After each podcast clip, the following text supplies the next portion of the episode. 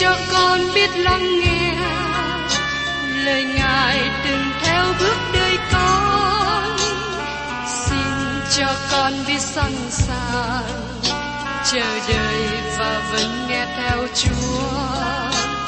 Xin cho con biết sẵn sàng thực hành lời chúa đã truyền ban Hân hoan chào mừng quý vị đến nghe chương trình Tìm hiểu Thánh Kinh.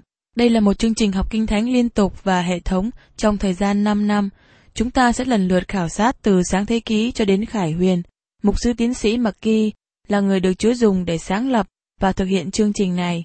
Ông tin rằng lời của Đức Chúa Trời có khả năng đáp ứng mọi nhu cầu cho tất cả mọi người trên thế giới, không phân biệt chủng tộc, văn hóa, trình độ tuổi tác hay phái tính. Ước mong quý vị theo dõi liên tục và giới thiệu cho thân nhân bạn hữu cùng đón nghe. Thưa quý vị và các bạn, trong chương trình tìm hiểu Thánh Kinh hôm nay, chúng ta tiếp đến sách EC trên đoạn 31 và 32. Trong đoạn 31 và 32 kết thúc một phân đoạn liên hệ đến sự phán xét Ai Cập, hay còn gọi là Egypto. Thật là lý thú để thấy rằng EC trên để bốn đoạn đề cập về Ai Cập, cũng như tiên tri Esai và Jeremy để phần lớn để đề cập về Ai Cập. Ai Cập giống như một gai nhọn đâm vào xác thịt của Israel. Trong EC trên đoạn 31, chúng ta thấy sự sụp đổ của Pharaoh. Nó được diễn tả qua hình thể ẩn dụ. Biểu tượng cho cả Pharaoh và cho những người theo ông. Từ câu 1 đến câu 9, cho chúng ta thấy sự lớn lao và vinh hiển của Pharaoh ở Ai Cập. Và từ câu 10 đến câu 14, cho chúng ta thấy sự sụp đổ của Ai Cập như cái cây ngã xuống. Và từ câu 15 đến câu 18 là lời ca thương về sự sụp đổ và sự khủng hoảng xảy ra mà nó đến trên quốc gia và thế giới. Tôi hy vọng rằng các bạn thấy sự quan trọng của EC trên như thế nào. Đây là một sách khải thị về sự vinh hiển của Chúa và tỏ bài chân lý về Đức Chúa Trời là đấng thánh khiết, Ngài phán xét tội lỗi. Nhưng Đức Chúa Trời cũng là đấng nhân từ và tốt lành. Ngài yêu thương nhân loại, Ngài muốn cứu chuộc gia đình nhân loại, Ngài không muốn bất cứ một ai hư mất, nhưng Ngài cũng đoán phạt tội lỗi. Ngài đoán phạt nếu như con người khước từ sự công hiến của Ngài. Đó là những gì xảy ra cho Israel và nó cũng xảy ra với Ai Cập. Ai Cập bị đoán phạt trên sự sáng mà nó có, nó đã được ban cho sự sáng lớn. Trước nhất, chúng ta tìm hiểu về sự lớn lao và vinh hiển của Pharaoh. Mời quý vị cùng xem trong EC trên đoạn 31, câu 1 đến câu 2. Năm thứ 11, ngày mùng 1 tháng 3, có lời Đức Sô Va phán cùng ta như vậy. Hỡi con người, hãy nói cùng Pharaoh vua Egypto và cùng cả đoàn dân người rằng, sự tôn đại của ngươi sao so sánh cùng ai? Đức Chúa Trời nhìn nhận sự lớn lao của Pharaoh. Trải qua mấy ngàn năm, quốc gia lớn này thống trị thế giới. Nó là một vựa lúa của thế giới, bởi vì nguồn nước ở đây không phụ thuộc vào lượng nước mưa. Nước sông Niên tràn lên hàng năm để tưới cho việc trồng ngũ cốc, trồng lúa. Vì thế, đây là một quốc gia có nhiều quyền lực lớn lao. Và tiếp đến, chúng ta xem trong EC trên đoạn 31 câu 3. Hãy xem Assyri, ngày trước nó giống như cây hương bách của Liban nhánh đẹp đẽ, bóng diêm già, cây cao và ngọn gió lên đến mây. Đức Chúa Trời nói, Assyri giống như một cây bách hương ở miền Bắc. Có nhiều cây mới trở thành đám rừng, bởi vì một cây không làm nên rừng. Assyri trỗi hơn các cây khác và trở nên người thống trị. Nhưng Đức Chúa Trời nói rằng Ngài đã hạ Assyri xuống. Sứ điệp này nên đến với Pharaoh và dân tộc của ông. Pharaoh cũng là một cây lớn, ông nắm quyền mọi sự. Ai Cập là một dân tộc lớn, nhưng giờ đây họ bị đem xuống thấp. Nhưng chúng ta thấy sự diễn tả trong đoạn 29. Ai Cập trở nên một quốc gia yếu hèn, và trong thời gian 2.000 năm qua cho đến ngày nay, Ai Cập vẫn là một nước nhược tiểu. Ai Cập sẽ không thể nào trở thành một nước lớn, một đế quốc được nữa. Và tiếp đến, chúng ta thấy sự sụp đổ của Pharaoh. Tôi xin nhắc lại để quý vị lưu ý, pharaon là một tước hiệu giống như vị vua mà chúng ta thường gọi ngày nay. Tiếp đến, mời quý vị cùng xem trong EC trên đoạn 31 câu 10. Vậy nên, Chúa giê va phán như vậy, vì ngươi cao lớn và nó đã vượt ngọn nó đến tận mây, và lòng nó kiêu ngạo vì mình cao lớn. Với lời này, vậy nên Chúa giê va phán như vậy, đánh dấu sự phân chia của đoạn này. Trong đoạn này chúng ta thấy Pharaoh dâng mình lên với sự kiêu ngạo. Sự kiêu ngạo trong lòng người, sự tự cao này làm mù mắt và đưa người ấy đến sự nguy hiểm. Và trong EC trên đoạn 31 câu 11 nói tiếp nên ta sẽ phó nó trong tay một đấng mạnh của các nước, người chắc sẽ xử với nó, ta sẽ đuổi nó ra vì tội ác nó. Trong thời điểm lịch sử này, ai là người có quyền lực lớn lao trên các quốc gia? Đó chính là Nebuchadnezzar, vua của Babylon. Tôi không nghĩ rằng EC trên nói về Satan, bởi vì Satan đã ở với Ai Cập nhiều năm. Vì thế, Satan không có gì mới. Nếu các bạn muốn xác chứng sự lớn lao, sự vĩ đại của Pharaoh, xin mời các bạn đọc thêm sách tiên tri Daniel. Daniel nói rằng Nebuchadnezzar là cái đầu bằng vàng và sự lớn lao của Nebuchadnezzar không vượt qua. Đức Chúa Trời nói rằng ta sẽ phó nó trong tay một đấng mạnh của các nước. Ngài đang nói về Pharaoh của Ai Cập. Đức Chúa Trời giải quyết với vua và Ngài cất vua đi khỏi bởi cớ sự gian ác của ông. Và tiếp đến, mời quý vị cùng xem trong EC trên đoạn 31 câu 12. Một dân hung bạo trong hết thải các dân ngoại đã chặt nó và bỏ lại. Những nhánh nó rớt xuống trên các núi và trong mọi nơi trũng. Những tược nó sẽ bị gãy nơi bờ khe và mọi dân trên đất tránh xa bóng nó vì lìa bỏ nó. Chúng ta thấy rằng Ai Cập đã bị chiếm lấy và điều này làm sửng sốt cả thế gian khi nhìn đến. Và đoạn này nổi bật hơn trong lời của Đức Chúa Trời. Nếu các bạn là người đang đọc lời Chúa, tôi đề nghị các bạn để nhiều thời giờ đọc thêm đoạn này. Bây giờ chúng ta cùng nghe đến lời ca thương cho sự sụp đổ của Pharaoh. Trong EC trên đoạn 31 câu 15. Chúa giê va phán như vậy, Ngài mà nó xuống nơi âm phủ, ta sẽ khiến kẻ thương khóc vì cớ nó, ta lấp vực sâu, ngăn cấm các sông chảy mạnh, và những dòng nước bị tắt lại. Ta khiến ly băng buồn rầu vì cớ nó, và mọi cây ngoài đồng vì nó bị suy tàn. Tại đây chúng ta để ý từ ngữ âm phủ trong câu này. Nói đến Pharaoh đi đến chỗ thất trận và bị chết. Từ ngữ âm phủ trong từng lúc hay từng bối cảnh có nghĩa là nắm mô, có nghĩa là thế giới dư hình, khu vực không biết đến, hay nơi ở cho người chết. Nó không phải chỉ là một nơi chôn thi thể cho người chết, nó là một nơi linh hồn đi tới. Xin các bạn nhớ đến lời của Solomon nói trong truyền đạo đoạn 12 câu 7. Bụi tro trở vào đất y như nguyện cũ, và thần linh trở về nơi Đức Chúa Trời là đấng đã ban nó. Thân thể con người không ra tri trong thế gian này, nó chỉ là bụi đất. Và tác giả của Thi Thiên nói về con người như sau. Ngài biết chúng tôi nắng lên bởi giống gì. Ngài nhớ lại rằng chúng tôi bằng bụi đất. Trong Thi Thiên, đoạn 103 câu 14. Có đôi lúc chúng ta quên rằng chúng ta là bụi đất. Bụi dính lại với nhau trở thành đất. Chúng ta cần nhớ rằng thân thể của chúng ta chỉ là bụi đất. Khi cơ thể chúng ta nằm xuống lòng đất, nó sẽ trở thành bụi đất. Chúa Giêsu cũng nói đến sự kiện khi một người tin nhận Chúa Giêsu mà chết đi, cơ thể người ấy ngủ. Và sứ đồ cũng nói rằng cơ thể này đi trong giấc ngủ.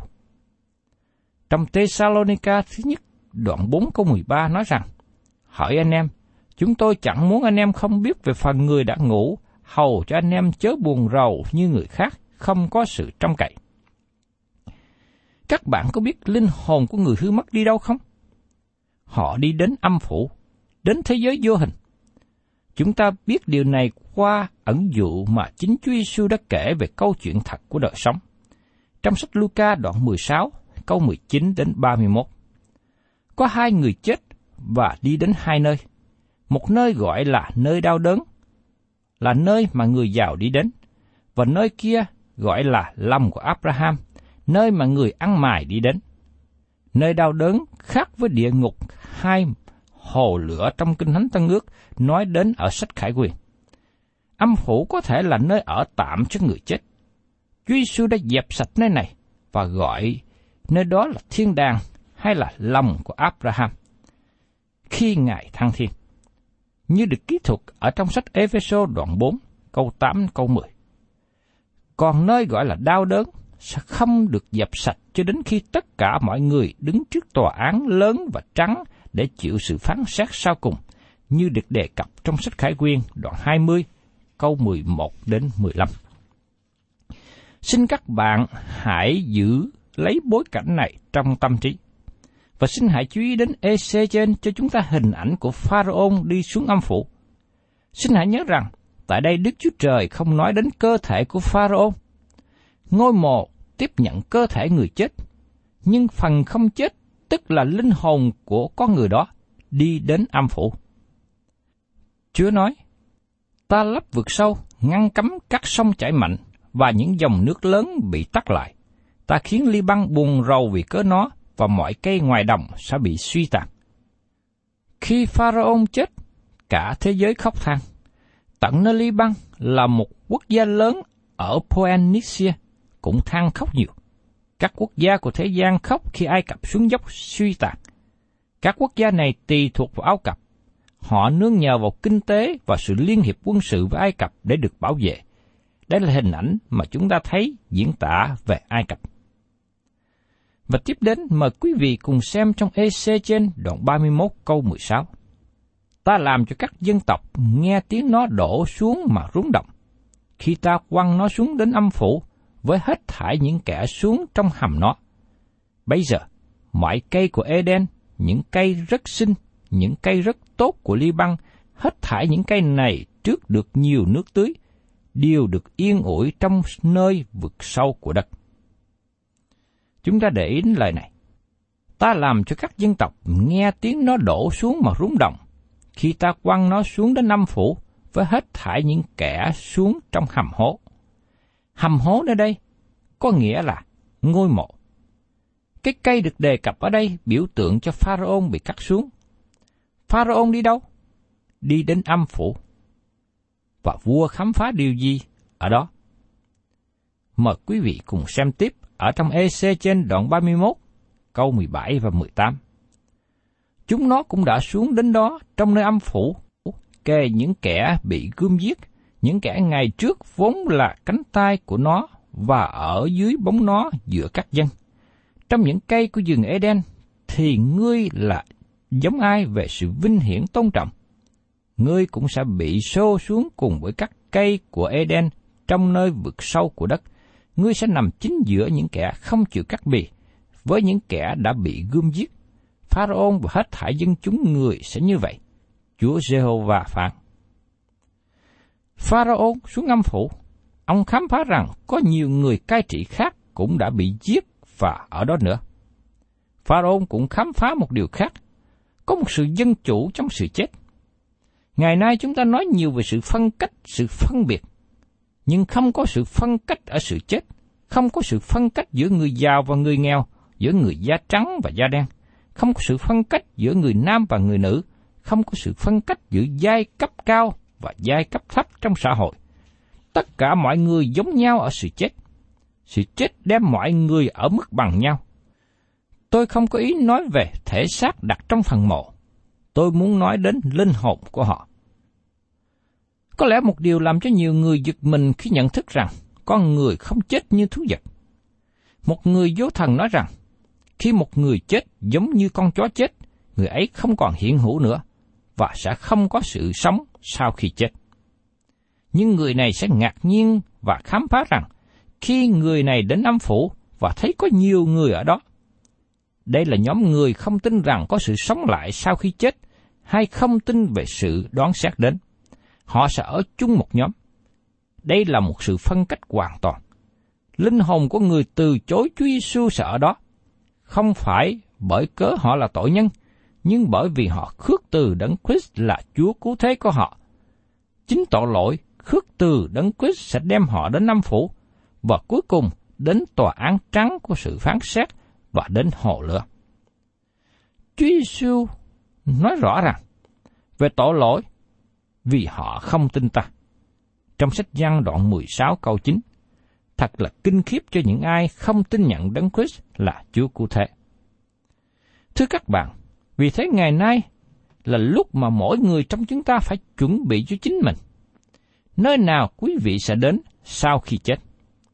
Âm phủ dành cho người khước từ Chúa cứu thế, hay là thiên đàng là nơi dành cho những người tiếp nhận Ngài? Và tiếp theo, chúng ta tìm hiểu trong EC trên đoạn 32, nói về lời ca thương cho Ai Cập và Pharaoh. Mời quý vị cùng xem trong EC trên đoạn 32, câu 1 đến câu 2. Năm thứ 12, ngày mùng 1 tháng Chạp, có lời Đức Rêu Va phán cùng ta như vậy. Hỏi con người, hãy làm một bài ca thương về Pharaoh, vua Egypto và nói rằng, ngươi giống như một con sư tử ở giữa các dân tộc, khác nào một vật quái dưới biển, mà đã chướng lên các sông.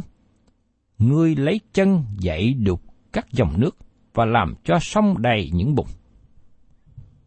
Thưa các bạn, xin các bạn hãy lưu ý đến lời này. Ngươi giống như con sư tử giữa các dân tộc, khác nào một vật quái dưới biển, mà đã chướng lên các sông con quái vật dưới biển và dưới sông này, tức là đề cập về cá sấu. Người Ai Cập thờ phượng cả sư tử và cá sấu. Các bạn thấy rằng tại đó có vấn đề khó khăn về môi sinh. Vị vua già Pharaoh đang bị lấm bùng ở dưới nước. Và tiếp đến trong EC trên đoạn 32 câu 3. Chúa giê va phán như vậy, ta sẽ giăng lưới ta trên ngươi, có một đoàn dân đông vô số dùm giúp, chúng nó sẽ kéo ngươi lên trong lưới ta. Đức Chúa Trời sẽ bủa lưới và kéo đem Pharaon và những người theo ông đến một nơi khác. Đó là nơi dành cho người chết và không tin nhận Ngài. Chắc chắn rằng nơi đó không phải là cung điện của nhà vua nữa. Và trong EC trên đoạn 32 câu 11. Thật vậy, Chúa giê va phán như vậy, gươm của vua Babylon sẽ xông vào trên ngươi. Lời này nói trước rằng vua Babylon sẽ đến chiếm lấy Ai Cập. Và trong EC trên đoạn 32, câu 17 đến 19. Năm thứ 12, ngày rằm, có lời Đức Sô Va phán cùng ta rằng, hỡi con người hãy than vãn về đoàn dân Egypto, hãy xô dân ấy cùng với những con cái của các nước có danh tiếng đến một vực sâu của đất, làm một với những kẻ xuống trong hầm hố. Ngươi há đẹp hơn ai sao? Vậy, hãy xuống và nằm chung với những kẻ không chịu cắt bì. Thưa các bạn, chúng ta thấy rằng Pharaoh xuống âm phủ và vua khám phá rằng có nhiều người cai trị khác cũng ở tại nơi đó nữa.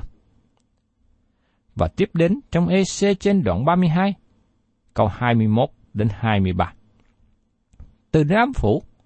Những lính chiến rất mạnh bạo cùng những kẻ giúp đỡ nó, sẽ nói cùng nó rằng, chúng nó đã xuống đó, chúng nó đã nằm yên, là kẻ chưa chịu cắt bì mà đã bị cướm giết. Tại đó có Asari với cả đoàn dân nó, chung quanh nó đều là mồ mã, hết thảy chúng nó đã bị giết và đã ngã xuống bởi gươm. Mồ mã nó ở trong những nơi sâu thẳm của hầm hố và dân đó sắp hàng chung quanh mồ mã nó. Hết thảy đều bị giết, chúng nó vốn là những kẻ rải sự khiếp sợ ra trên đất người sống, mà nay đã nằm xuống bởi gươm. Tại nơi âm phủ, Pharaoh tìm thấy nhiều người khác nữa, nhiều điều khác nữa. Nhất là những người khi còn sống thế gian, giao rắc kinh hoàng cho người khác. Nhưng giờ đây, nằm im và chờ Ngài phán xét. Và trong EC trên đoạn 32, câu 24-25.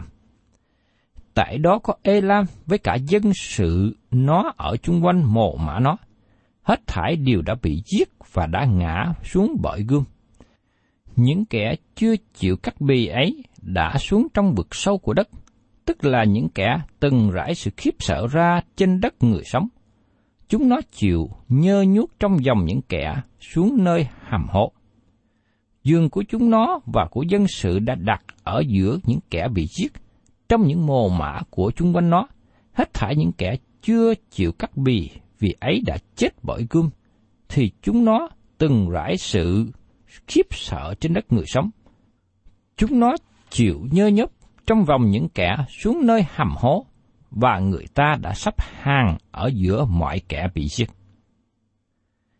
Tại đó, có Elam với cả dân sự của nó ở chung quanh mồ mả. Các bạn thấy rằng thi thể người chết được đặt trong phần mộ, nhưng họ được đi đến một nơi khác, đi tới âm phủ, một thế giới không thấy. Chúa Giêsu gọi nơi đó là nơi đau đớn, nơi dành cho người hư mất, còn những người được cứu rỗi được ở một nơi mà Chúa Giêsu gọi là lòng Abraham. Khi người trộm cướp trên thập tự giá ăn năn tội lỗi, Chúa Giêsu nói với ông ta, Hôm nay, người sẽ ở với ta trong nơi ba ra đi, tức là trong thiên đàng. Và tại âm phủ, Pharaoh còn tìm thấy ai nữa? Mời quý vị cùng xem ở trong EC trên đoạn 32, câu 26 đến 29.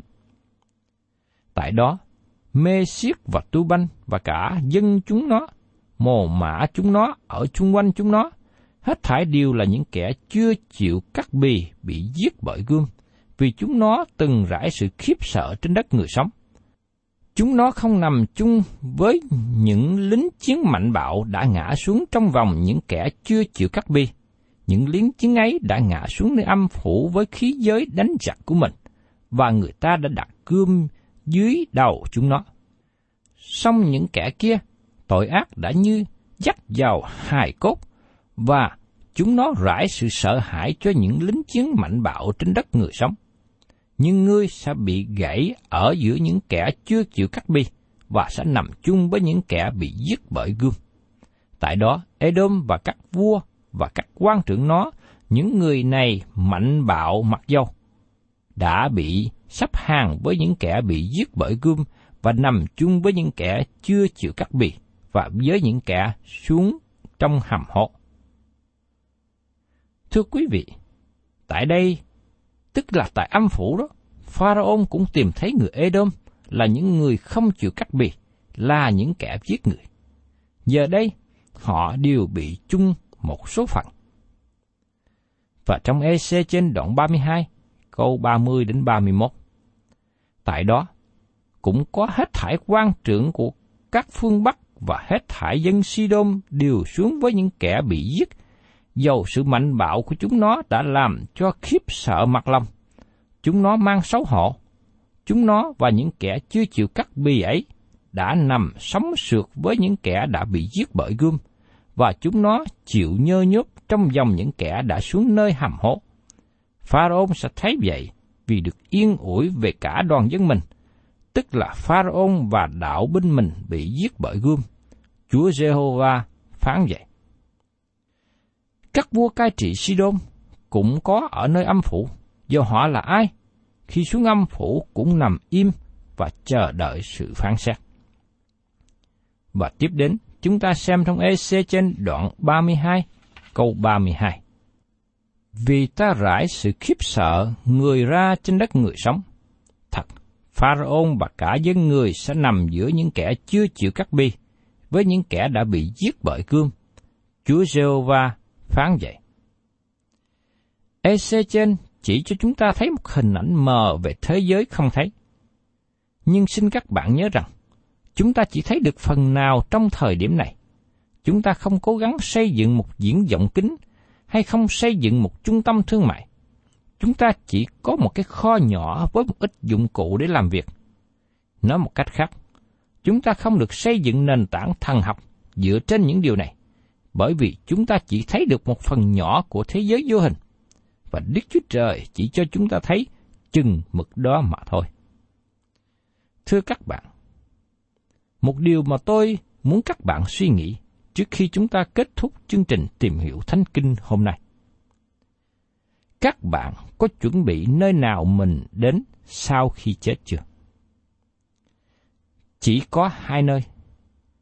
Một nơi dành cho những người không tin nhận Chúa Giêsu, đó là nơi đau đớn, hay còn gọi là âm phủ. Và một nơi khác dành cho những người tin nhận Chúa Giêsu khi tội lỗi mình được tha, linh hồn mình được cứu. Đó là thiên đàng. Tôi mong ước rằng quý vị lựa chọn nơi tốt mà mình sẽ đi đến. Thân chào tạm biệt quý vị và xin hẹn tái ngộ cùng quý vị trong chương trình tìm hiểu Thánh Kinh kỳ sau.